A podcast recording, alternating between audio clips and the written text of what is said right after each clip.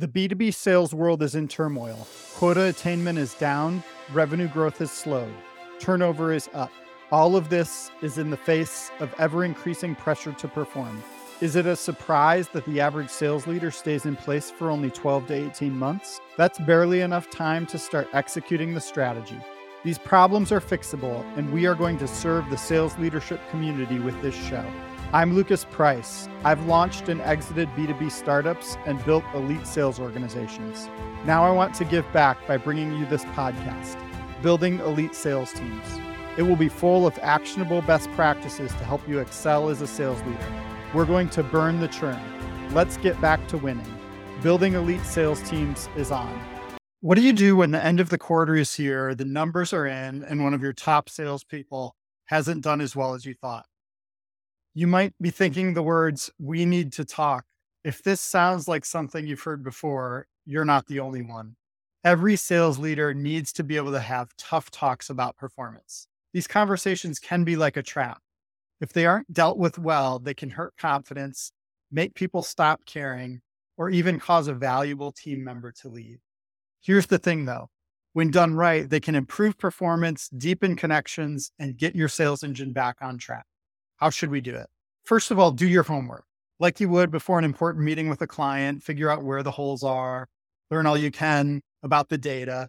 The better you understand, the more accurate your feedback. Focus on the facts, not your own thoughts. It has nothing to do with saying someone is a bad salesperson.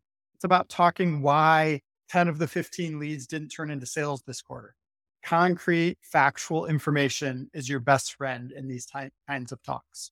Don't forget to bring your understanding along with your math skills. Performance can be affected by things outside of it. Try to understand what the other person is saying. It makes a world of difference. Start with their perspective. It's not a one way talk. Let them say what they think happened. It's about getting them engaged, not about trapping them. You may even find that they have a problem that you can solve.